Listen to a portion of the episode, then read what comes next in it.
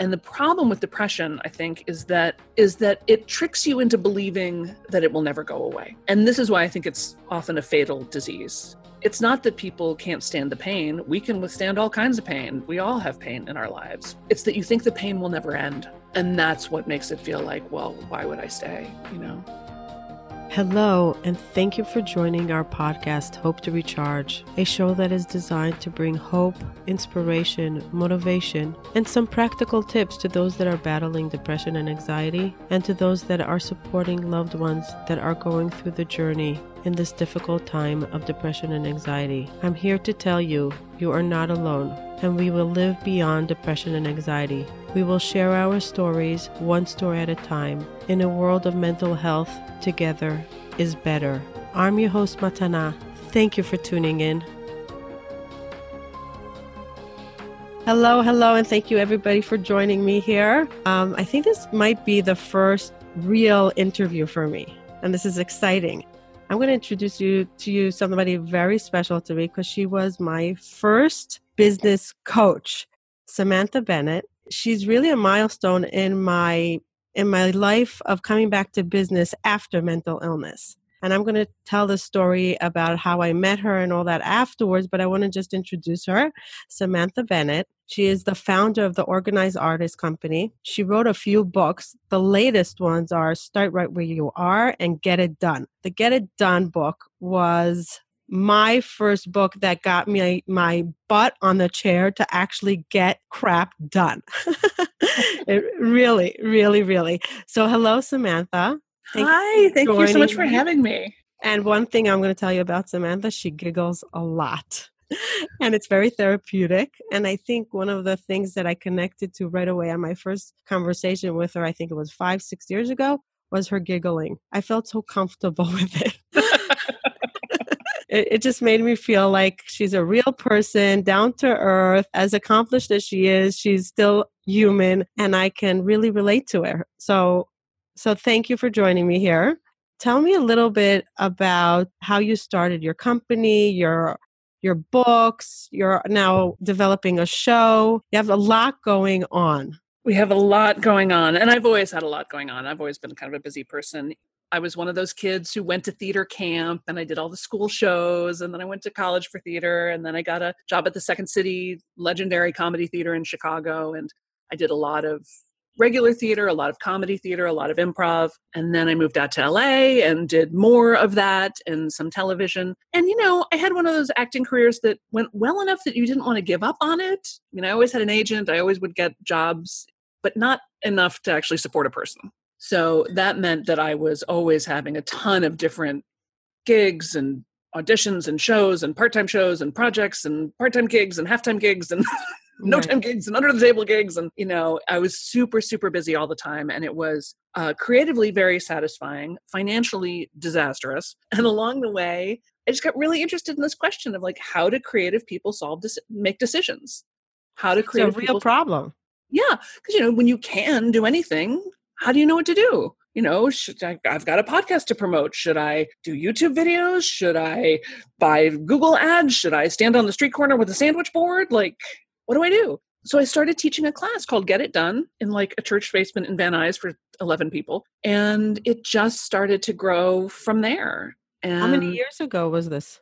10. We're actually the 10th anniversary of the Organized Artist Company. And that's how it started? And that's how it started. And I actually started teaching the class in like 2001 or so, but it was just one of a lot of things I would do like once a year, kind of for fun. But in 2009, I started doing it full time. And I fell in love with it. I fell in love with business. I fell in love with entrepreneurship. I fell in love with helping creative people. It's been really, really successful, which is really exciting. Did you it's always have that positive energy?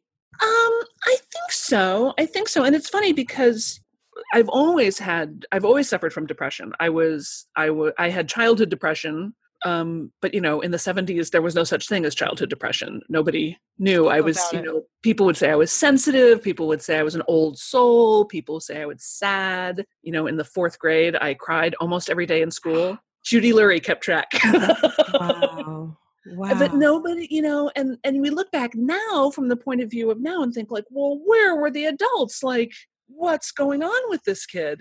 But in, you know, 19 75 or whatever it was, you know, everybody just thought, well, she's weird. It's okay. And I read a lot and I, you know, had a big imagination. And theater was really a great savior to me. Those theater teachers saved my life. And I just, I didn't know, I didn't, I mean, I knew that I was different, but I didn't know that I was depressed. I was well into adulthood before it was finally reading Andrew Solomon's book, The Noonday Demon, that kind of tipped it over for me. Like, I was reading that book where I was like, wait a minute.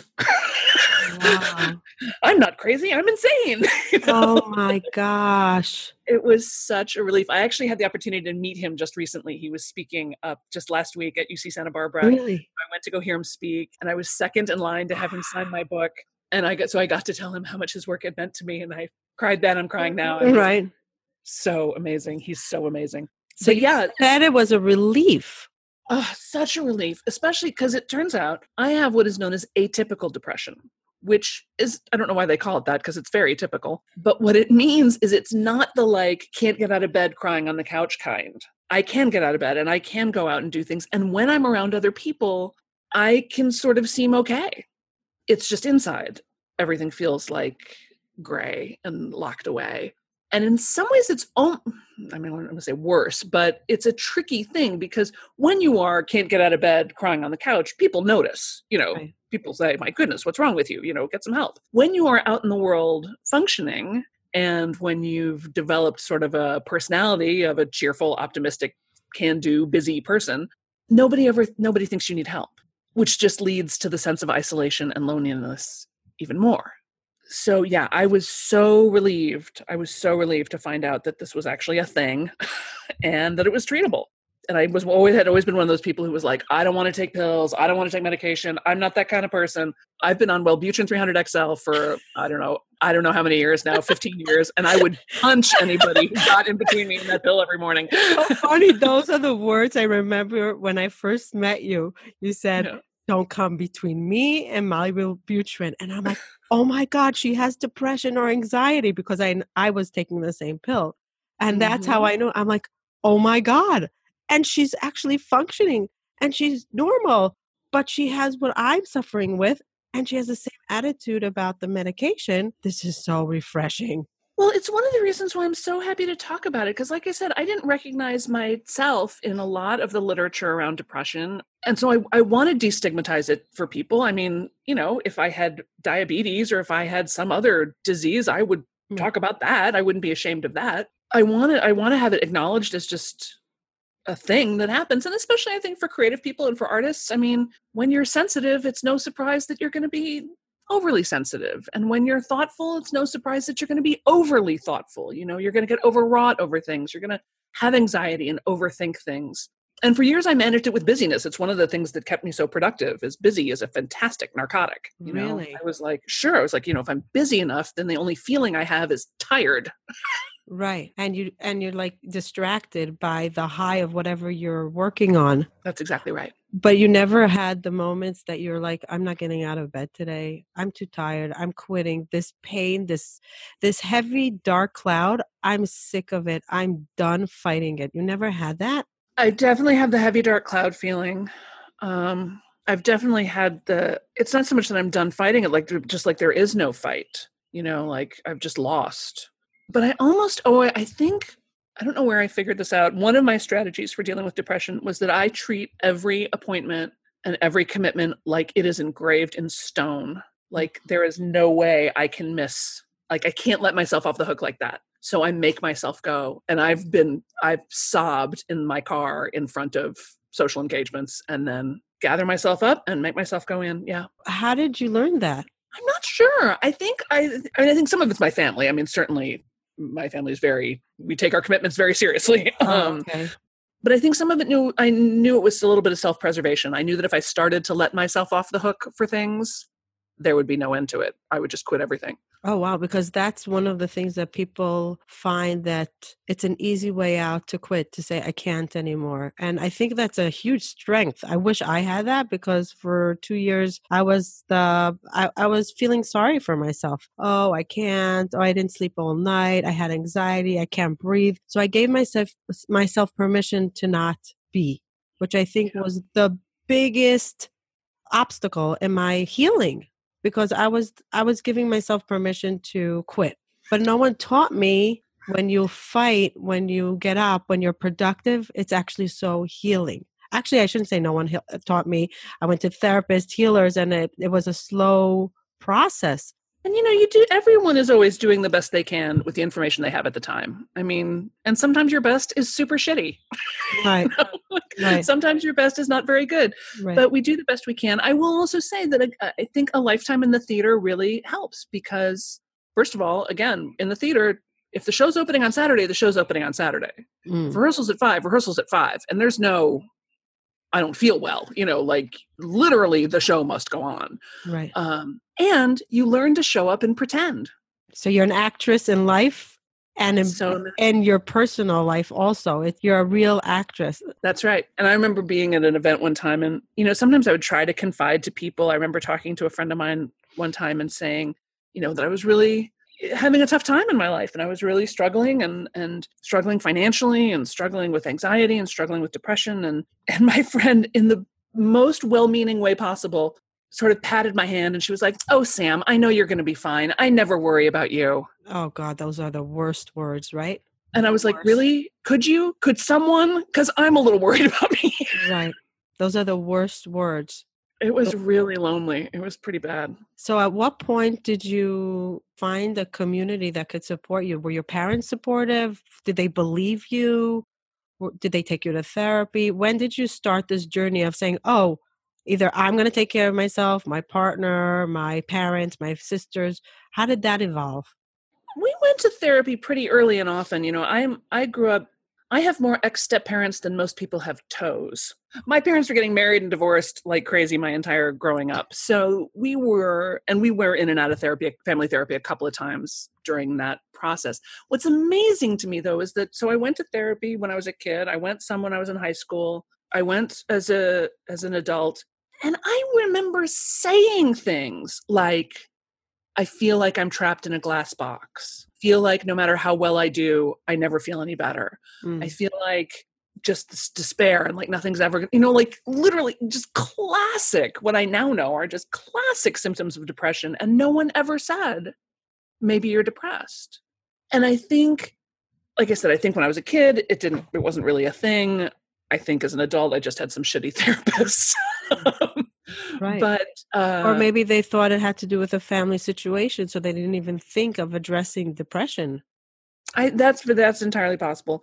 So when it got really bad, I don't know, early 40s, late 30s, early 40s, I finally th- what really two things helped me. Um the work of Byron Katie really helped me. Mm, loving what is. Loving what is, analyzing my thoughts, maybe this isn't true. And finally I I I talked to my my then husband who also as it turns out suffers from depression and anxiety, so he really got it. And my sister and I said, "Look, I'm, you know, I'm going to go I'm I'm going to go to therapy. I'm going to take this medication. I don't want to, to do either of those things, but I'm going to. And and I said, and I'm kind of giving you guys the car keys. I said, if because I know, I understand that my brain, I'm trying to diagnose my own broken brain with my broken brain. I understand that my system is flawed here. So if you guys feel like I need to check myself in somewhere or like my meds aren't working or like something serious is happening, you can hit the red button and say, Sam, we're, we're doing this for you. And I will do my best to not fight or argue with you. And you Um, trusted them? I did. Wow, did. that's that's huge. It was huge. It was huge for all of us. it was huge. It's a, for all of us. it's a very big um, commitment to basically give yourself over to somebody else, and they're making the decisions for you. And the decisions could be hard. because decisions could be hard and i but i could feel you know you can you know you can start to feel that spiral you just know that your own judgment is impaired. You just know like i can't what i'm thinking is not accurate. My assessment of what's happening is not really what's happening. I need someone else to be in charge. And they were great. They never you know I, as it turned out they never did have to you know take me to a hospital or anything. Although even now today my uh, recently i was talking to my sister because it's still you know i still have days and and I forget what I said to her, and she said, um, "Sam, this is where you've asked me to remind you that you will feel better if you go for a walk." Oh wow! So you have little reminders when. Oh, that's awesome. She's like, "That's the thing you say when you're depressed." And does it really help? Yeah. And that's why you live near the beach. That's why I live near the beach. Right? Is that why you chose the beach? Because it really helps you. Absolutely, it's one Get of the out of- reasons for sure. Having the window, you know, I have the windows open all the time. Just being able to breathe the air and live in nature and see the mountains and the birds and hear the ocean and go for a walk every day. It makes a huge, huge difference. At what point did you start medication? Um, like I said, I think it was about 15 years ago. So I was, yeah, I was in my late 30s, early 40s. And it's funny that we're having this conversation now because I just, after much hand wringing and agonizing, emailed my doctor and said, you know, I realize that I've been on this medication for some time and I'm really reluctant to change anything because it's basically working and I don't, I can't go back. I can't. No rocking the boat. No I don't rock. want to rock the boat. I can't have another major depressive episode. I just can't face it. Right. Um, but I also there have also been some advancements in psychopharmacology in the last Right. 15 years, and you know maybe there's something that that could be even more effective uh, without some of the side effects. So uh, she said she would look at you know she said she would consult her. Wow. So all these years on the same meds? Yep. Wow. There was one time a couple of years in where I thought, you know, I'm feeling pretty good. Maybe I could step off this. And I talked to my doctor. I didn't do it alone. I Right, talked to my right, doctor and we right. made a little schedule of stepping me down. And I s- did the very beginning process of starting to step down. And immediately I was shocked at how quickly I fell off the ledge. And so I was like, okay, no, never mind. Right. never mind. right, right. Bad idea. Exactly. What I talk about a lot with people is that sometimes we have to get onto the medication to remember that we're human because Yeah. we, we lose sense of our humanity that we we forget that we can be happy again we forget that we can smile we can function like everybody else yes medication has side effects that suck really are hard sometimes but it's all i say we have this battle.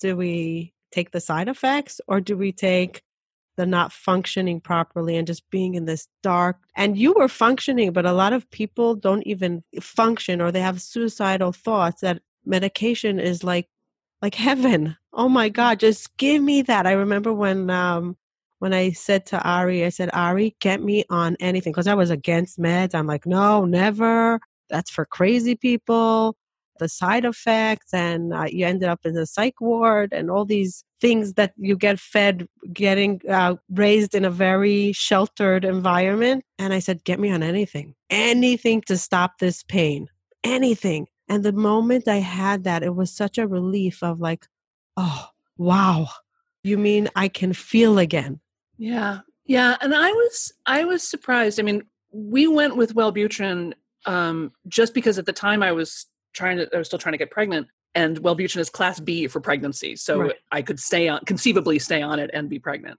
So that was we just went with that because for that reason. And I was lucky because it was pretty much the first one that it also worked. Um, I have friends who, you know, had to go through lots of changes and variations and different prescriptions and stuff, and that's really hard. But I will also say, because they tell you, oh, it'll take you like six to eight weeks to come on to it, you know, or three to eight weeks to come on to it. It took me more like 12. really So it was three months of, of like, hell working? Is this working? Because I'm doing mm. it. I'm Right. doing it. Thank Right. you. I'm doing it. Is this working?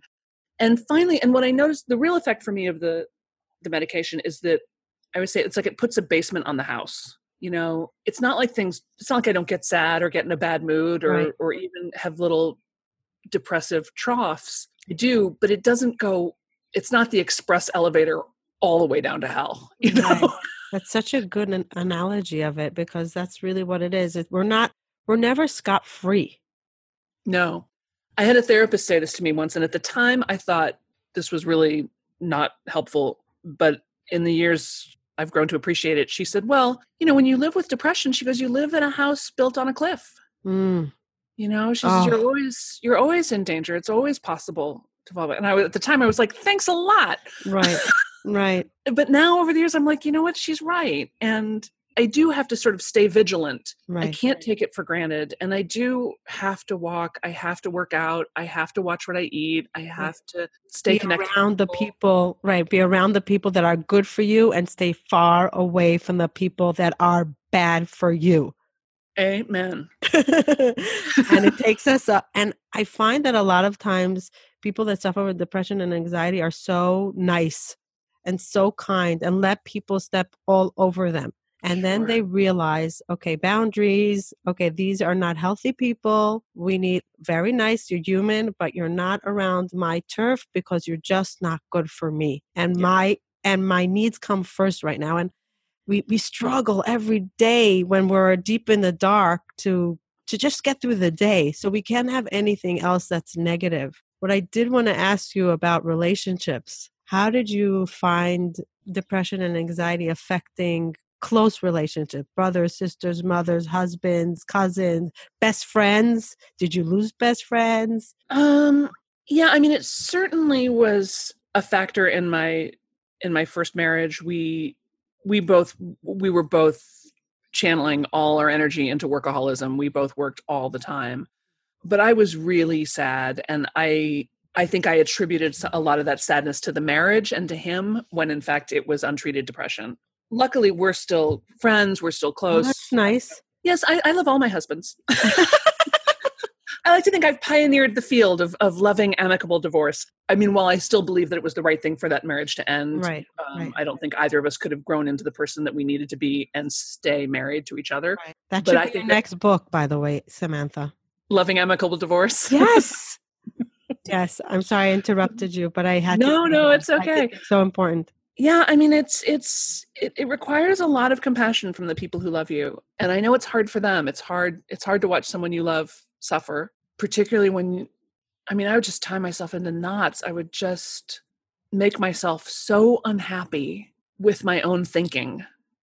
Uh, and the problem with depression i think is that one of the problems with depression is that it tricks you into believing that it will never go away and this is why i think it's often a fatal disease it's not that people can't stand the pain. We can withstand all kinds of pain. Everybody does. We all have pain in our lives. hmm Not even afraid of pain, particularly.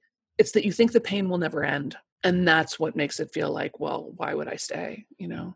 And in some ways, I would sort of like to destigmatize suicide too. Like, I, I'm not, I'm not pro or anything, Mm. but I get it. oh and, yeah You know, oh yeah every thinking person I know has had a moment of like looking for the exit. You know, just like really, Does- Yeah. do I have to stay here? I have a lot of compassion. You know, people. I really noticed on my Facebook feed when Anthony Bourdain died, there were sort of two trends of comments. There were all the people who were like, "How could he? I can't believe it. He had everything. How could he do such a thing?" And then there was me and my friends going, oh yeah i get it "I get it. i get it I get it. I'm sorry. I, I, you know, I think it's sad, but I totally get it. I find that when we don't have the support. So I was asking you about your family. Did they support you through this process or were they like, "Okay, Samantha, it's time to grow up, like take action, okay, get get your help that you needed." Enough hearing about it or were they like, "Oh, sympathy, empathy, we're here for you." Some of some of both. I mean, my family in general is, is very supportive, um, and we tend, my parents especially tend to not be like so all up in my business. You know, they they tend to be their their stance from when I was about starting when I was about fifteen was like, look, if we haven't taught you by now, we haven't taught you. So go live your life. um, they've been pretty hands off, you know. Like Well, look got- how productive you are. Right, exactly. Um, my sister and I are very close, and she's really been a rock through Oh, all of it. And and she's actually a social worker, so So that was helpful. Yeah, yeah. I mean, sometimes it was annoying because she would sort of put on her therapist voice Yes. with me, and I'm like, da, da, da, da, da, "You're my sister." but she's uh, but she's great. And I think in some ways, my living with my depression and my being so open about it actually helped my father acknowledge his own depression and anxiety. really? Or come to Yeah, terms which that has even been- has it. Yeah, it's been pretty crippling actually his whole life. And he also did a good job of sort of covering it up and um, pretending like it wasn't there. But as he's gotten older, that's been less and less possible. And and now he's really quite frank about it. He's really, you know, sort of open about like, well, I will, you know, yes, I would love to see the kids and the grandchildren for three hours and then I'm gonna have to go because that's Mhm. all I can do. Boundaries. Because that's all he can do. Right. What would you tell people that are struggling in a relationship? The significant other doesn't get it, but they still love each other, but they just don't get it. And they're Yeah. in this um, fake misery just because they don't want to hear, oh, snap out of it. Oh, uh, where are you? Come back to us. You know, like, where's that smile? You're always gloomy. What would you tell them?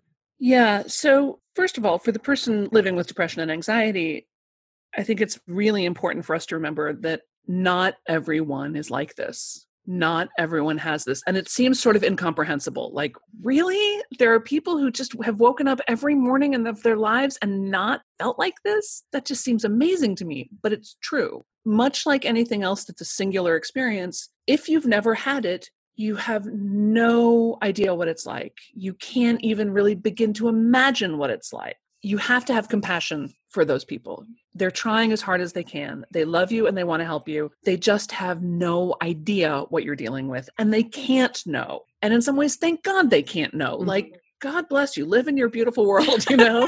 right, like right. It's, in some right. ways, it's sort of nice to know that that's out there for people. The other thing I might suggest I call make some five minute art about it. I love that. Make some five minute art about how you're feeling. Now, what I mean is grab a piece of typing paper and a pencil and make stick figures if you want. Just like make a shape, make a color, make a, you know, just get the feeling you're having out, out on paper. I remember talking to a woman one time who had had a really terrible day at work and she was just feeling miserable. And she remembered my thing about, oh, make some five minute art about it. So she drew, and she's like me, she's not a drawer, you know, she just mm-hmm. drew, you know, sort of shapes. But she drew herself in the middle of the circle and then everybody else from work standing around her in a circle, throwing rocks at her. Oh my God. And I thought that was so beautiful. I mean, what an incredible expression, you know, and to be able to take that to your partner and say, sweetheart, this, this is what it, this is how I'm feeling. Wow. I had another woman I was working with on her finances, on her budget, actually. We were just getting nowhere. I mean, she just was so tied up into knots. And finally, I was like, okay, stop. stop trying to freeze. Time out. I said, make some five minute art about how you're feeling. And so she grabbed a, a paper and, and, a pen and she drew this giant black bird that like took up the entire page. And I was like, wow, what's that? she goes, I don't think I realized how angry I was about all this. And I'm like, okay, wow. now we're getting somewhere, right? right? Let's go, let's deal with that anger first. Let's get that out. Like, go mm. beat the bed with a wiffle bat, go mm. into your pillow, go do whatever you got to do to like go, you know, go for a run, like discharge some of that energy because feelings just want to be felt. Feelings just want to be felt. And once a feeling knows it's been felt, it can get promoted and get a better job. Oh, I love that. right?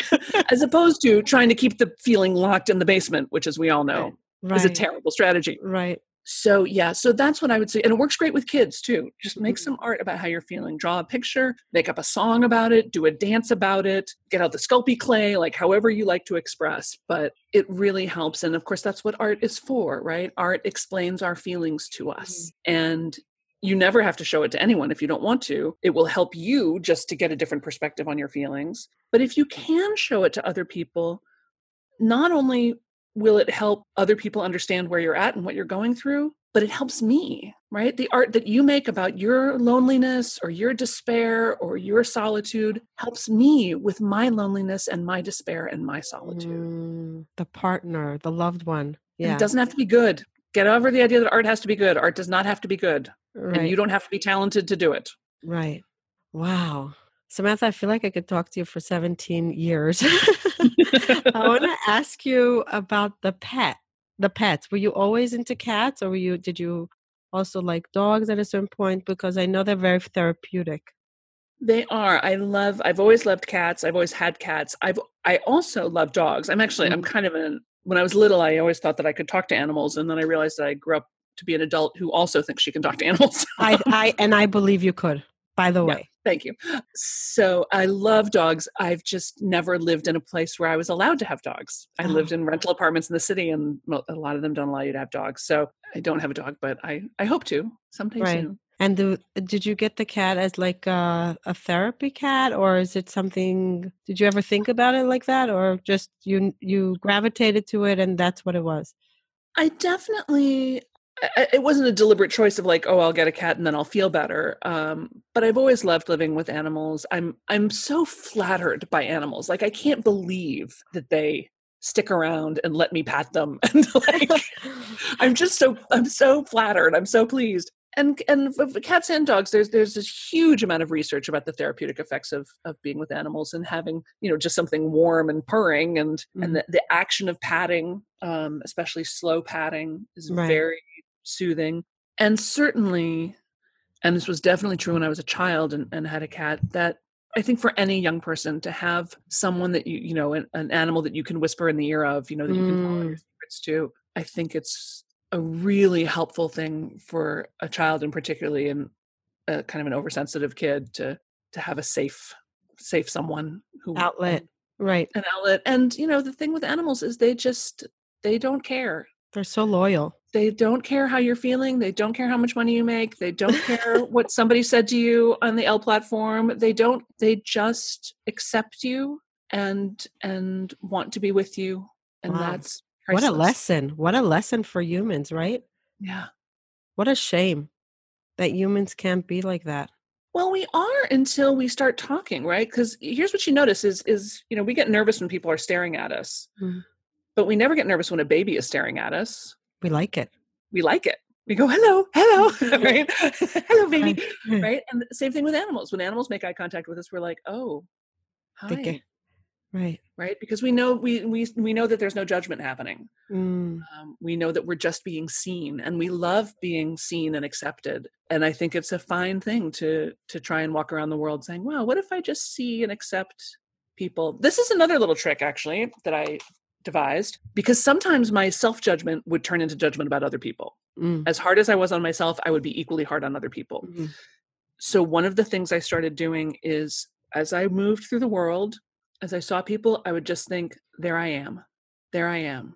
So I see a bunch of teenagers being loud and I think, there I am. Mm. That's me. You know, I see somebody who's morbidly obese and I think, there I am. That's me. Wow. You know, I see somebody yelling at their kids and I think, that's me. There I am. And just recognizing that the whole world is a mirror and that every no human behavior is foreign to me you know we all have things that we think we would never do and then sure enough you're doing them. Right right. you know so to to soften that judgment a little bit and to soften that hard eyes and to have soft eyes hmm. and say i see you. I get it you know? That's so true which is a life work to actually pause before judgment it's so hard for me i don't know for me it's very hard i'm very judgmental and very hard and i i try so hard to soften up and say wait a second wait a second we don't know half of what's going on really. Well that's it and it's not to say that you shouldn't have standards or that you know all right. behavior is okay or that we don't have rules for a reason i'm not saying any of that. I'm just saying yeah but softening that that inner critic that that voice that is so hard. And it's a little like you know when you first fall in love Mm-hmm. and like everything's beautiful. Perfect. the world is perfect. And somebody's grumpy, and you're like, oh, look, you're grumpy. That's so great that you're grumpy. I'm going to go bluebird of happiness over here because everything's great because I'm in love. Like, it's kind of like cultivating a version of that, you know?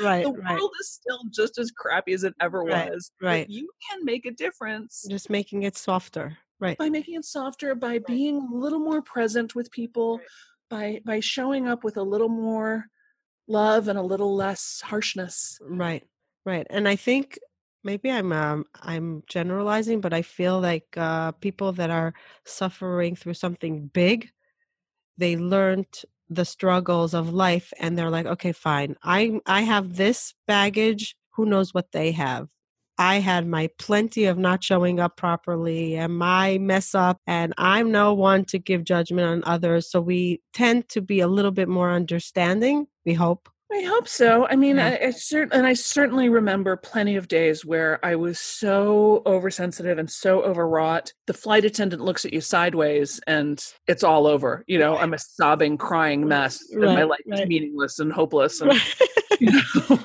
right. I can't get out of the grocery store because there's no lamb chops and I don't know what to do. Right, right. But those are the struggles, right? Those are right. the struggles. Yeah. And we do. We make mount, you know, so to say, okay, I'm going to try and be just a little more pleasant and see if I can get a pleasant, more pleasant result from the world. Yeah. I want to ask you about your show. If you could tell me a little bit more about it, because it's happy stuff. So I want to end with some happy stuff. It is. Yes, I wrote I wrote a musical. I wrote the the script part. So I didn't write the music part. I wrote the script part, which is known as the book. I don't know why it is. That's just a thing in musical theater. It's called the book. It's adorable. It's a little two-person musical. It's a love story. Mm. Uh, it's the sweetest, most romantic show ever, and it's set in Hollywood, 1949 to 1952, Mm. and it's called "In a Booth at Chasen's: The Real Life Hollywood Love Story of Ron and Nancy Reagan." No way. Totally way. And No You know, I was- way. concerned that they were going to take away my free to be you and me card, but no, it's not a political show at all. It really is just a love story. Is it based on true facts? It is based on true facts. Everything in the show is real, and and even it's funny. Michael Reagan came to the show, which made me so nervous. I mean, you can imagine, like we've written a musical about your family. Come see. He I was- would be honored. I would be so was- honored. I was so honored. I was so nervous, and he could not have been more gracious about it. He really loved the show. He had lovely things to say about it. And there were a couple of things that I had put in the show that I didn't make them up, but I sort of extrapolated. You know, I sort of, you know, I sort of read between the lines, and I thought, I think this is what's going on here. And so, and it turned out I was right. so that was reassuring. really? Uh-huh. What? But it's That's beautiful. Yeah, it's lovely. So we had a good run in Los Angeles. We had a short run in LA, and now you know they're trying to put together a, a tour. So keep an eye out in your hometown. Uh, wow. That's last I heard very exciting. to Dallas. Yeah, very exciting. And it How really, long did you work on it? You know, we wrote it. So this is Hollywood, right? We wrote it nine years ago, and it was nine years in development of like, oh, No. oh, we've got a producer. Oh, no, we don't. Oh, there's the money. No, there's not. Oh, we've got a theater. No, we don't. Oh, it's going to be this. No, that's not happening. And this is LA all over the place. I, I've had this happen with a thousand projects where you just go, okay, well, we'll see. Wait, and what happens? You put it on the shelf and you wait for someone to call you, or you keep on marketing it? How does it work? Well, some combination of both those things, you know. And then when it comes to life, you're like, oh my God, it happened. I couldn't believe it. They called and said, Hey, can you come to a meeting in Beverly Hills? I said, Sure. I show up at the meeting. They're like, Hi, here's a check. We open in November. No. I love this meeting. Why aren't all my meetings like this? This is a great meeting. Something what you taught us in our in our course, by the way, what you would t- teach us. Like come with an open heart and just say what you want and you'll get it. Yeah. Like really come with the open heart, believe in what you want, and there's someone out there that will want it. Yeah. You preached it so much, right? It's so true. it's It's, true. true. And it's it's it was an amazing experience and and you know, we were able to hire the best possible people. You know, the set designer was the set designer from American Idol and wow. Who wants to be a millionaire and the the director was a big broadway director i mean it was really exciting and what i loved about the show is it's you know i've got a lot of creative friends a lot of friends in in the show business in the show business i was fully expecting them to come to the show and be like oh sam really great really great you know what you might want to do next time you know, people always have a lot of helpful advice Yes. but actually this show is so tender Mm. and so much just about decent people behaving decently. Which was nice, refreshing, and like it was really refreshing. People Yeah. felt really touched and it it reminded them just a little bit about, you know, what's simple great. love is simple what, love. uh, uh, what's great about love, what's great about America, Yeah. what's great about about our history you Right. know, and our shared history. You know, it's not like I said, it's not a political show at Right, all. It's right, right, Democrat, right. Republican, doesn't matter. It was really, it was lovely to give people that gift and and have people just walk out of the theater just smiling and hugging each other and just it was it's a really it's sweet. That's so special. That's really special. It's funny because I want to end almost, I'm going to hope to end every show with this question What does hope look like to you? And I think that this story is exactly what hope is. But I'm going to let you answer what hope means to you. Yeah, hope. Well, let me contrast it this way. I sometimes describe depression as 100% cloud cover, right? When it's just 100% gray and there's no end to the grayness. That's what depression often feels like to me. And hope to me is remembering that the sun is still shining above the clouds. That just because you can't see it doesn't mean Ooh, it's I not love there. that. Ooh, say that again. Just because you can't see it doesn't mean it's not there. Mm. And what feels like a permanent condition, you know, it feels like those clouds are never going to go away, but they're clouds. It is their nature to go away. One of my best friends says all the time, she says, It has come to pass. Wow. Everything has come to pass. Nothing stays. Mm. Nothing is permanent. Mm. And like I said, depression likes to trick you and make you think that it's permanent and that right. it's never going to change, but that is not true. It has mm-hmm. come to pass and the sun is still up there. Right. And I I love to say the sun always shines after a dark night. That's right. Every morning. Every morning. So there so sometimes the nights are longer. In mm-hmm. Alaska, it could be six months night, six months day. That's you know? right. So sometimes the nights are longer, but sometimes the the morning comes fast and hopefully the mornings are bright and shiny. But yeah. I do believe that it makes us a stronger human being and a, a better human being once we know how to deal with it. And you have to decide that you're going to make meaning out of it. Correct. Correct, correct, correct. And Samantha, you were my first step. I want to just um, tell everybody the first conversation I had with you before I end. I remember calling you when I um, was moving to Florida was mm-hmm. two two or three years after my depression and we decided that as much as i was on medication that cloud didn't lift. I was living i was functioning but the cloud was still there and i said you know what? Maybe i need sunny florida. I'm going to make the move. So we picked up and we moved to florida with four kids thinking that it's going to be the beginning of sunshine in my world I went for a um, pilot trip to scout out a house, and I was in a tile store when we made a meeting to call you. And I said, Samantha, listen, I really want to start your course, but we're just moving now, and I have this dream of paying it forward and starting my company. And I want, I know I want to take your course, but maybe it's not the right time. And you said to me, now is the best time for anything. There's no better than the now. And I said, Are you sure? I said, Well, what if I get overwhelmed? So you said, Don't worry.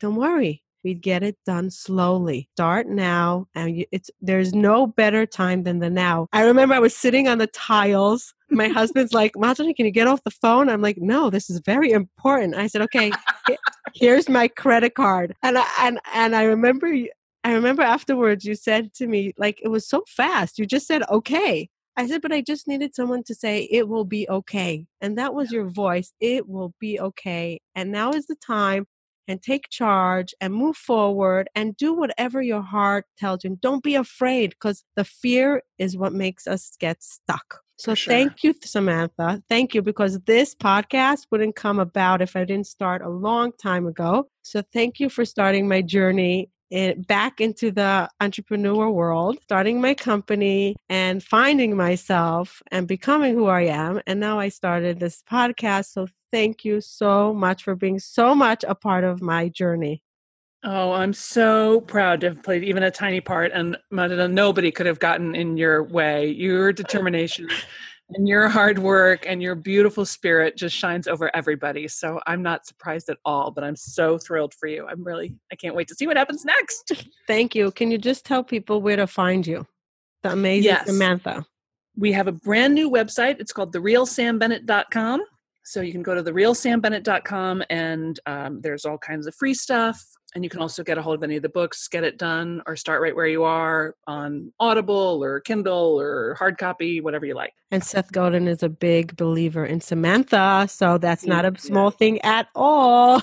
So he's a fan it's true. yeah yeah and get it done was really an easy simple book to get through projects. So when you're in a cloud get it done really works like strategies how to simplify any project. Yeah, and start right where you are. The whole title of Start Right Where You Are is Start Right Where You Are How Little Changes Can Make a Big Difference for Overwhelmed Procrastinators, Frustrated Overachievers, and Recovering Perfectionists. And all the chapters are super duper short, and there's a little action step for each one that you can do right in that moment. Oh, so I think, especially if, oh, if you're having a hard time with depression, that you can, you know, it's the kind of thing you can pick up and just read a page or two and just get a little jolt of inspiration and then go on with your day. And feel good about accomplishing something, which is so big with battling depression and anxiety. Samantha, thank you, thank you, thank you. And it's so lovely to see you, and you look fabulous. And we'll see you on the next journey. And by the way, she's very good with Infusionsoft, and Infusionsoft loves her. little, another little thing about Samantha. Anyway, thank you so much, Samantha. You bet. Thank you. Thank you, everybody.